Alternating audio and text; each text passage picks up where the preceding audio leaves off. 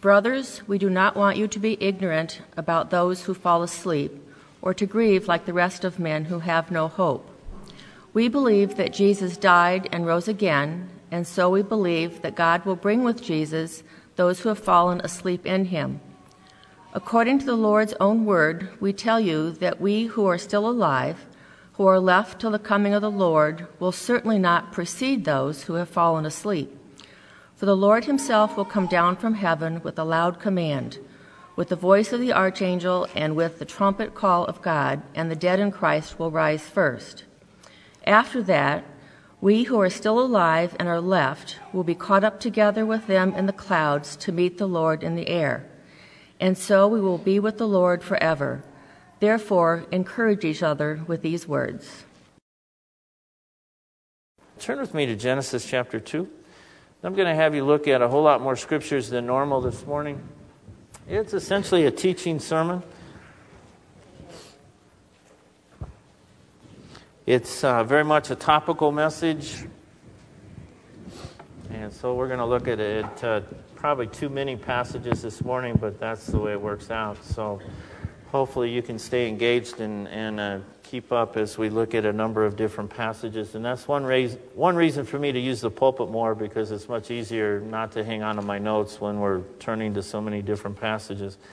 Genesis chapter 2 and verse 7, I think is a very important place to start because it tells us about our human nature and how God made us. It says in Genesis 2 7, the Lord God formed the man from the dust of the ground and breathed into his nostrils the breath of life and the man became a living being. So it tells us the truth that humans are made up of the dust of the ground, the elements of the earth, in the breath of life, which then equals a living being. God had a being there, but until he breathed into his nostrils the breath of life, that soul, that being that he named Adam, had no life to him. So the dust of the ground, the elements of the earth, and the breath of life equal a living soul, a living being. And oftentimes that word soul is, is uh, I think, confused. It simply means being, whether the person is living or dead. When I was a senior at the Bible college and had Hebrew class, um, Bob Jones was the instructor, and about a week, two at the most into that, I was the only man standing, or sitting as it may have been. Everybody else bailed out of the class. I was the survivor. I won, survivor. I don't know if I won or not. Um, you know, I'm not going to be a rocket scientist when I grow up, but I figured out right away that as the only student in the class, if your homework wasn't done, it became readily apparent. And uh, Bob and I had a lot of very quality time. I'm not sure I looked at it that way then, Bob, but I do now. Had some real quality time together as a student. Part of what he uh, forced upon me brutally, no, I mean, part of what he taught me was we went through the first, I don't know how many chapters of Genesis and, and worked on translating them from the original Hebrew. And you get the idea in this text uh, from verse 7 just kind of the picture that you see God with his hands in the mud, just kind of forming God, forming man, making him, and, and picturing the dirt under his fingernails and, and the whole bit. I'm sure as a kid you may have had, you know, made mud pies and that kind of thing. And I remember making mud pies and getting it just the consistency just right and everything perfect right before I threw it at my sister. Um, um, but you, you see here the picture of God just with, with, very involved in the whole process, working with his hands in the mud and, and forming the man. And I remember, I have to tell this, Bob, I remember uh, long about verse 22 where it says, The Lord God made woman. I remember my literal translation, and he didn't flunk me, so I guess it was close enough, was that woman was built. Kind of what it literally says. He, he made the man and he built the woman, and Enough of that joke. Didn't go that well anyway. okay. So God formed the man from the elements of the earth, very active in that whole process. When he had him formed, he breathed into his nostrils the breath of life, and man became a living soul or a living being. The word spirit is often thrown in as well, people believing that there are three parts to us body, soul, and spirit. Spirit means air, breath, wind, or power. There, are a couple of words in the Hebrew, ruach, and in the Greek, uh, pneuma. We use pneumatic tools. We get pneumonia. We get all of those kinds of things that speak to air, breath, wind, power. We speak about the Holy Spirit, uh, the, the, the, power of God. So that's often in there as well. Turn with me to Psalm 146 and, and uh, hang in there because here we go. Psalm 146 and verses 3 and 4 some of the things that are said just along the way. In Psalm 146, verse 3, the psalmist says, Do not put your trust in princes, in mortal men who cannot save. When their spirit departs, they return to the ground. On that very day, their plans come to nothing. I don't know how many times, it's been numerous that I have been present at someone's death when they've taken that last breath, and sometimes there's kind of that sigh when, when the air is expelled and, and their spirit, their breath, that air leaves their body. And then they are a dead soul. Then they are a dead being at that point. I don't think that Scripture doesn't say at all that there's anything else that lives on. The elements of the ground are there, the breath of life is in them, and when that breath leaves, there is death. Turn to Ecclesiastes. You might keep your finger there in Psalms, but turn to Ecclesiastes chapter 9. Again, I don't like to do this very often, but today it was just necessary. Ecclesiastes 9, look at verses 5 and 10. Speaking of the nature of death, again it says, For the living know that they will die, but the dead know nothing. They have no further reward, and even the memory of them is forgotten. And then verse 10 says, Whatever your hand finds to do, do it with all your might, for in the grave where you are going, there's neither working, nor planning, nor knowledge, nor wisdom. Turn over to chapter 12. I didn't get this one on there, but I intended to. Chapter 12 and verse 7. It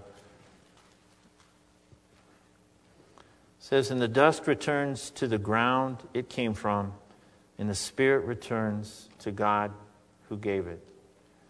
I think Scripture becomes very clear that at death, the person has no conscious thought. At death, the person knows nothing whatsoever. They have no knowledge. For them, time stops. When the breath of life leaves the individual, there's death. There's nothing else that continues on after that. In Ezekiel, I put this on your outline in Ezekiel 18 and verse 4 For every living soul belongs to me, the Father as well as the Son. Both alike belong to me. The soul who sins is the one who will die. There is a common belief that our soul is immortal, that, that we have a soul, not that we are a soul, and that's two very different things. But we are a soul, we are a being. There's not something else within us that goes on. That spirit or our breath leaves, it goes back to God, it goes back wherever. But I don't believe anything else lives on. The soul who sins, it says, and Scripture says in Romans 6 that we all sin. Everybody sins. It says that soul will then die.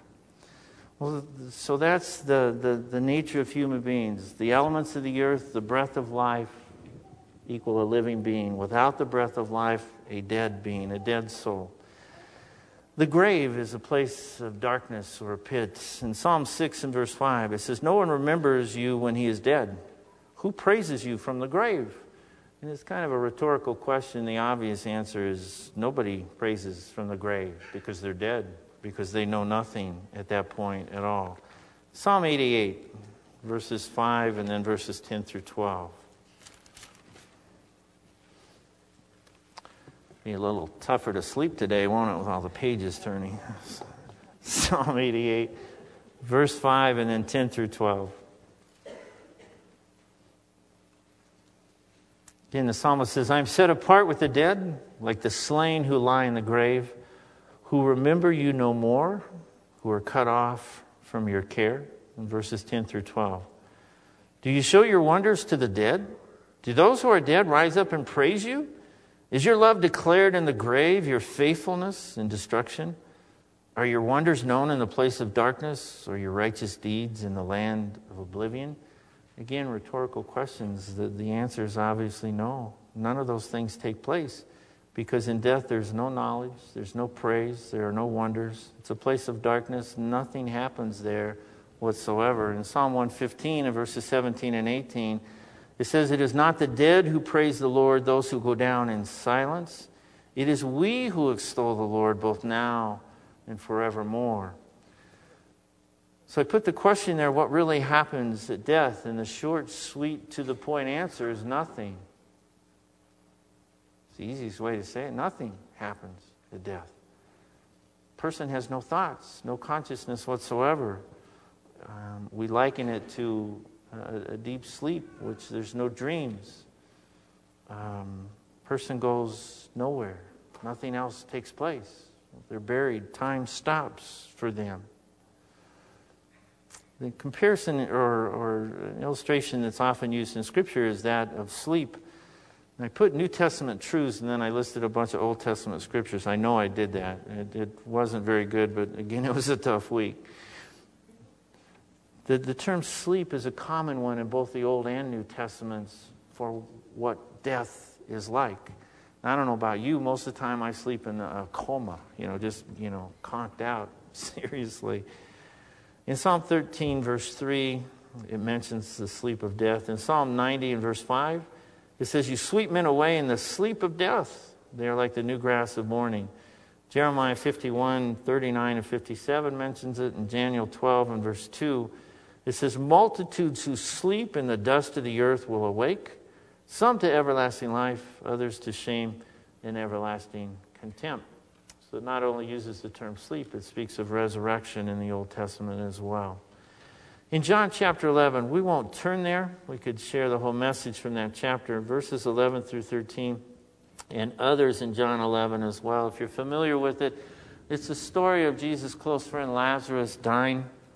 Jesus informs the disciples that Lazarus is asleep. He thinks that Jesus, they think Jesus means he's taking a nap or something. He's sick and he needs to rest. And it clearly says in the text that Lazarus had died, and Jesus then clarifies that with them. That he, he wasn't speaking about normal sleep, he was talking, in, in fact, about death. And as you read through that story further, Jesus as Martha comes out to meet him, Lazarus' sister, and as she's distraught, obviously, over her brother's death, and she says, Master, if you had been here, he wouldn't have died. Jesus says to her, Martha, your brother will rise again. And she says, I know at the, at the last day. I know he'll rise at the last day. Jesus had taught her. She knew there would be resurrection. She knew that Lazarus would rise again. And Jesus then began to explain, no, I, I kind of mean like right now. It's a, it's a fascinating, it's an incredible text to talk to people about if they believe that death is their time of rewarding of eternal life. The scripture never says that. Scripture says that the, the, the rewarding of eternal life takes place for all of us at the same time when Jesus comes back. Ask him what happened to Lazarus. Because if Lazarus, after his death, if immediately upon his death, death, Lazarus had received his eternal life and gone off somewhere, Jesus stood before that open tomb and said, Lazarus, come forth. And Lazarus came out. Had he already received his eternal life, he had to be ticked. Didn't he? I mean, ask him, you know, did, did he already receive his eternal life and then he had to come back to, to be a mere mortal? When they, when they took the grave cloths off, he would have had some things to say. What's going on? You know, I think he would have been royally ticked at, at that point. Death is likened to a sleep. I believe Lazarus slept in death those three days, four days prior to his resurrection. Turn to 1 Corinthians 15 with me. It's the resurrection chapter so much to say in this. Look at, first of all, with just verses 20 through 23. Paul's just making the argument because they were saying, some of you say there's no resurrection, and he's making the argument okay, here's what's true if Jesus rose, here's what's true if he didn't rise. We're in trouble, he says in verse 19, if Jesus didn't rise. The, the joke's on us. But look at what he says in verses 20 through 23. He says, But Christ has indeed been raised from the dead, the first fruits of those who have fallen asleep. He's not talking about a nap, talking about those who have died. The first, Jesus, the first of those who have died. Verse 21 For since death came through a man, the resurrection of the dead comes also through a man. For as in Adam all die, so in Christ all will be made alive, but each in his own turn. Christ, the firstfruits, then when he comes, those who belong to him. Paul says Christ is the firstfruits of those who have fallen asleep in death. And he says resurrection will occur, occur in the proper order. He said Jesus first. He rose first. And then he says, rather clearly, I think, when he comes, those who believe in him. And then he goes on and talks about handing the kingdom over to the Father. Look at verses 50 through 53. A lot more that we could read, but verses 50 through 53. I declare to you, brothers, that flesh and blood cannot inherit the kingdom of God, nor does the perishable inherit the imperishable.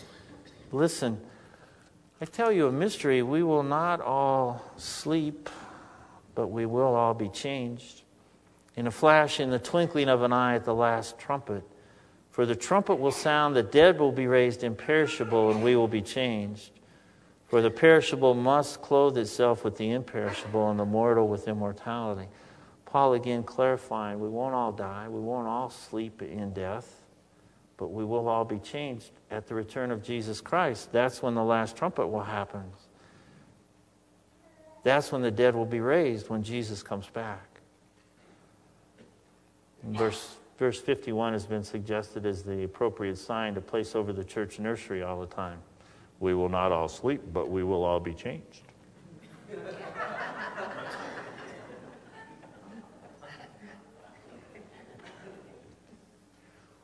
We won't all die. Jesus will come back and many will still be alive. And when he does, the ones who are alive will be changed and made immortal at that point. Turn to 1 Thessalonians 4.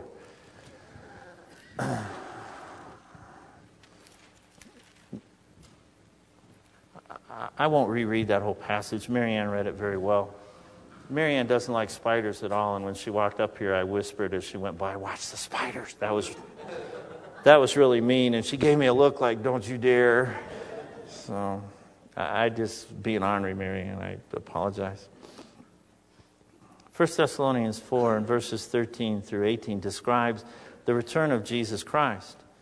Verse 15, according to the Lord's own words, we tell you, those who are still alive when Jesus comes back won't go first, won't precede those who have fallen asleep in death.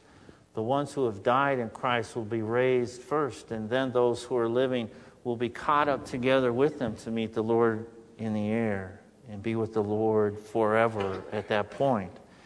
And, it, and there is in verse 16 the loud command, the voice of the archangel, and the trumpet call of God that Paul mentioned in 1 Corinthians 15. So Jesus returns, the dead rise, the living are changed, and with Christ from that point on. And weeks like this past week won't ever happen again for believers. I think it's important for people to understand as well that the time, as I mentioned earlier, the time of the rewarding of eternal life is when Christ returns. Turn with me to Philippians chapter 3. Death is never described in the scriptures as a reward. Now, you may have said, and I have said at times, that I have seen things worse than death. That, that in, in a sense, death can be a release. In, in a sense, death is uh, a rest. Because we've seen people suffering, whether it's with cancer or whatever it might be. you know, I've helped change the diapers on men who had bone cancer, who couldn't stand up, sit down, lay down, or anything else comfortably. There are some horrible things. I, you know, again, death doesn't scare me at all, but the process sort of does. I've seen some unpleasant things. But death is never described as a time of rewarding. Death is described as an enemy of God. The reward comes at the return of Christ. In Acts 2, verses 29 and 34, Peter says, Brothers, I can tell you confidently that the patriarch David died and was buried, and his tomb is here to this day. And in verse 34, he said, For David did not ascend to heaven. He says, You know what? King David died, and his tomb's here with us. He didn't go anywhere, he just got buried. Philippians 3, verse 10 and 11.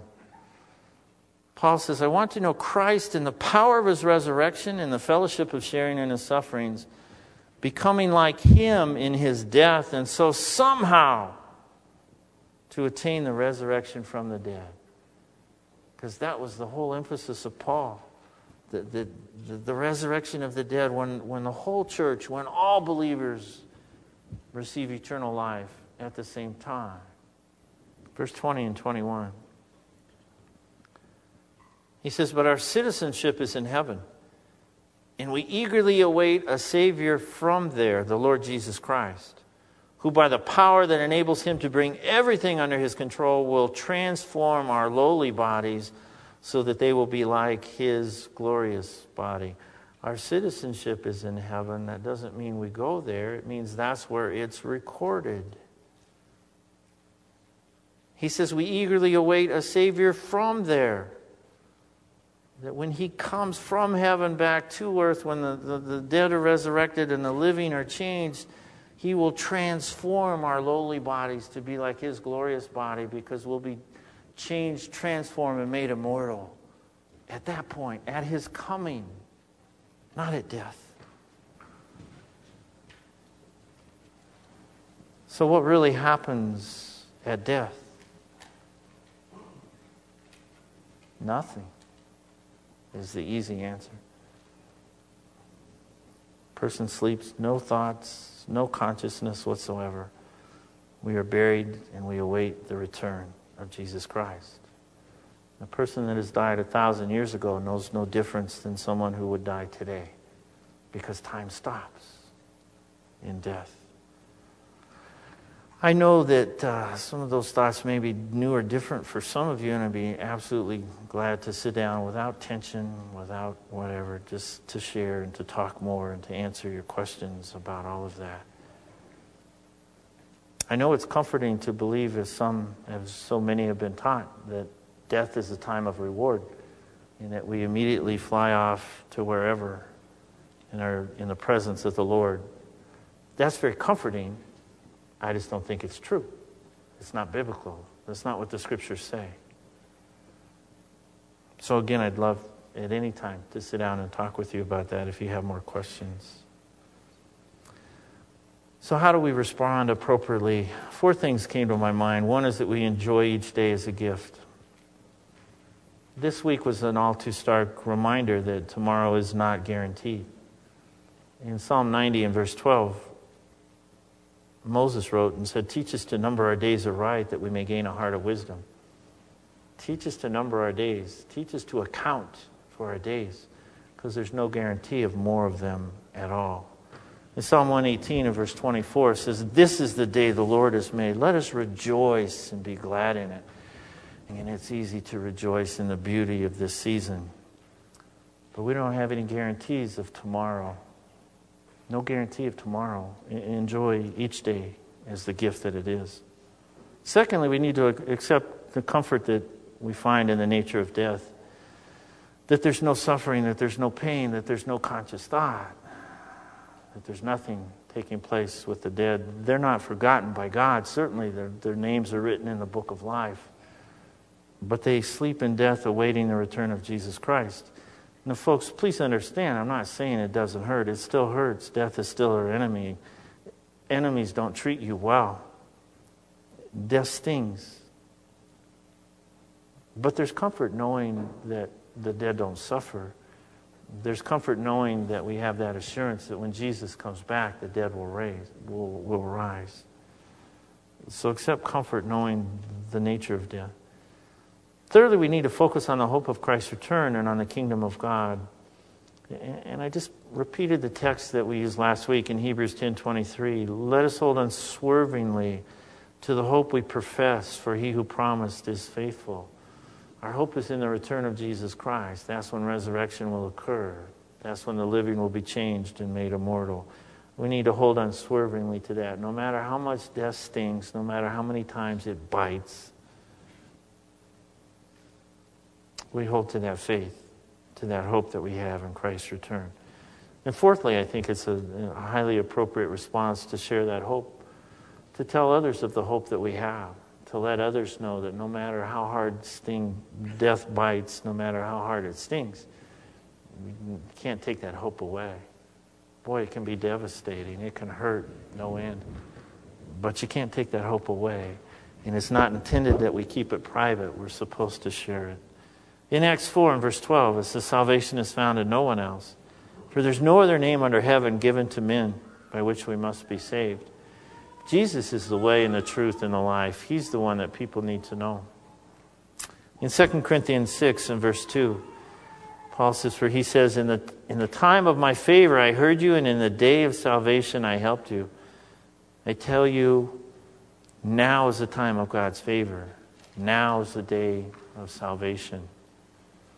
So, as we close this morning, if you've not accepted Jesus Christ as your Savior, I'd like to give you opportunity to do that. There's no other way to have eternal life, to be assured with confidence of that hope of eternal life in God's kingdom. Father, thank you for the truth of your word. And even though death hurts and we still feel the sting all too clearly, we are comforted knowing that the dead don't suffer. And we rejoice, Father, knowing that Christ is coming back. That when that occurs, the dead will rise. The dead in Christ will rise. The living will be changed and made immortal and will be with the Lord forever. Father, may that day be soon. In the name of Christ we pray. Amen.